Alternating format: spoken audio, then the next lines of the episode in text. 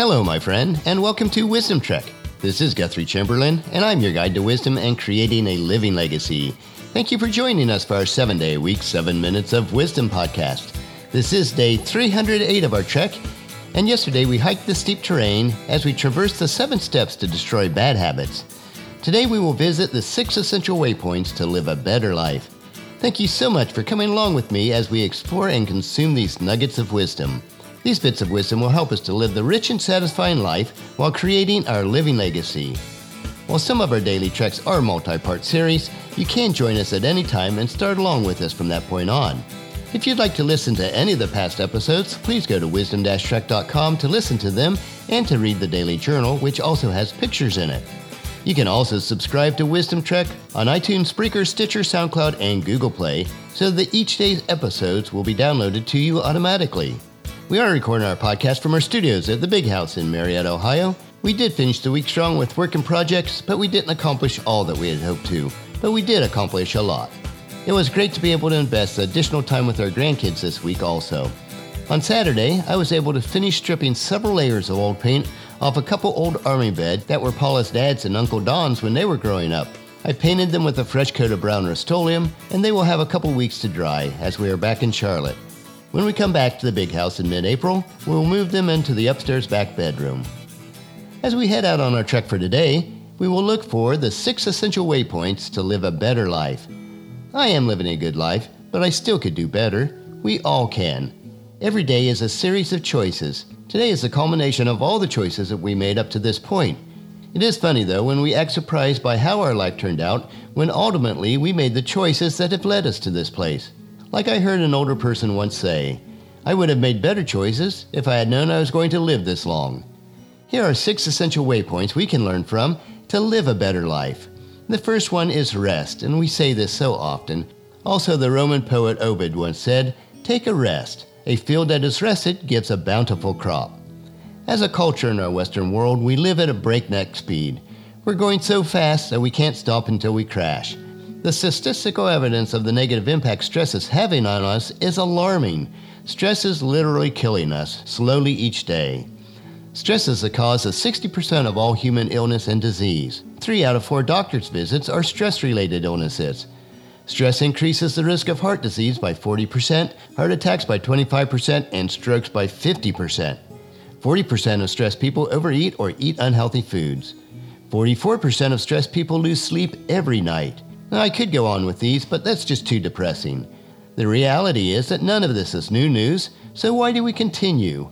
We need to just stop. You absolutely must rest from your work. Schedule downtime into your day when you are completely unplugged from the electronics and all the inputs that bombard us every day. Take time just to be still. Also, one of the most important aspects is to get enough sleep.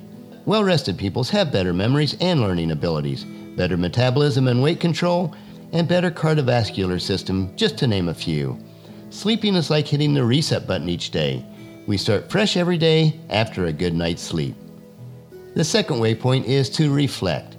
Management guru Peter Drucker once said, Follow effective action with quiet reflection, and from quiet reflection will come more effective action. Few of us know ourselves the way that we really should. We are with ourselves all day long, but we cannot answer the simple questions of why we do what we do, or the other basic questions like, What is our true purpose and passion in life?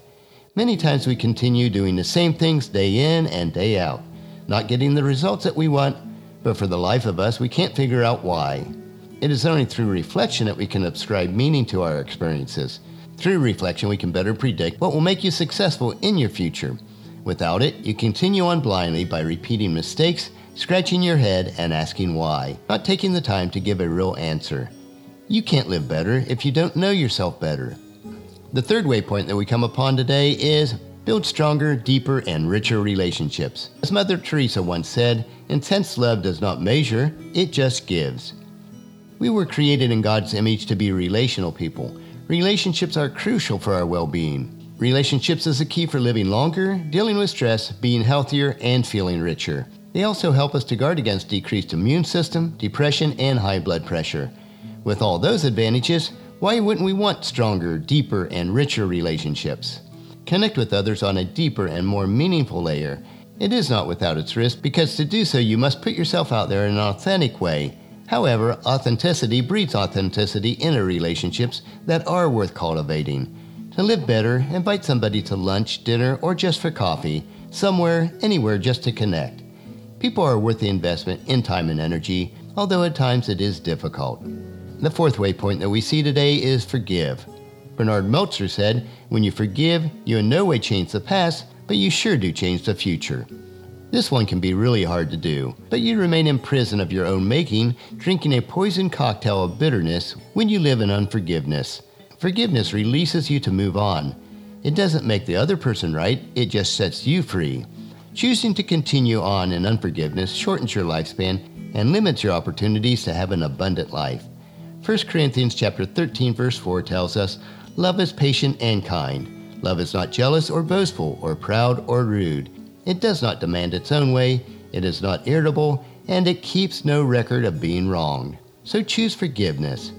The fifth waypoint we see today is gratitude.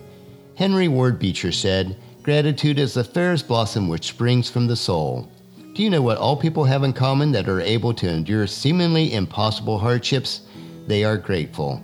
Not for their circumstances, but for the good in their lives that they see more clearly against the backdrop of tough times and less than ideal circumstances. Gratitude is a character trait that must be developed, not just a temporary state of mind. It does have many benefits, including your immune system and guarding against the ill effects of stress. The other side benefits of a grateful attitude are increased happiness and life satisfaction. There really is no downside to it. Build grateful habits into your life. Each day begin and end your day with writing what you're thankful for. It sets the stage for a positive day. And the sixth waypoint that we see today is to get outside yourself to serve and to give to others. Matthew chapter 6 verse 3 and 4 tells us, "But when you give to someone in need, don't let your left hand know what your right hand is doing. Give your gifts in private, and your Father, who sees everything, will reward you."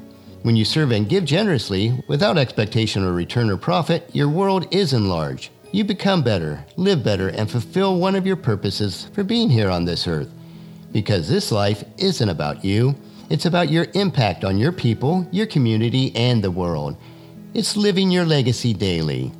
Along our trek today, we visited the six essential waypoints to live a better life.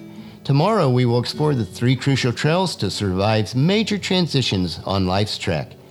So encourage your family and friends to join us, and then come along with us tomorrow for another day of Wisdom Trek, creating a legacy. That will finish our podcast for today. Just as you enjoy your daily doses of wisdom, we ask you to help us to grow Wisdom Trek by sharing it with your family and friends through email, Facebook, Twitter, or in person when you meet with them, and invite them to come along with us each day.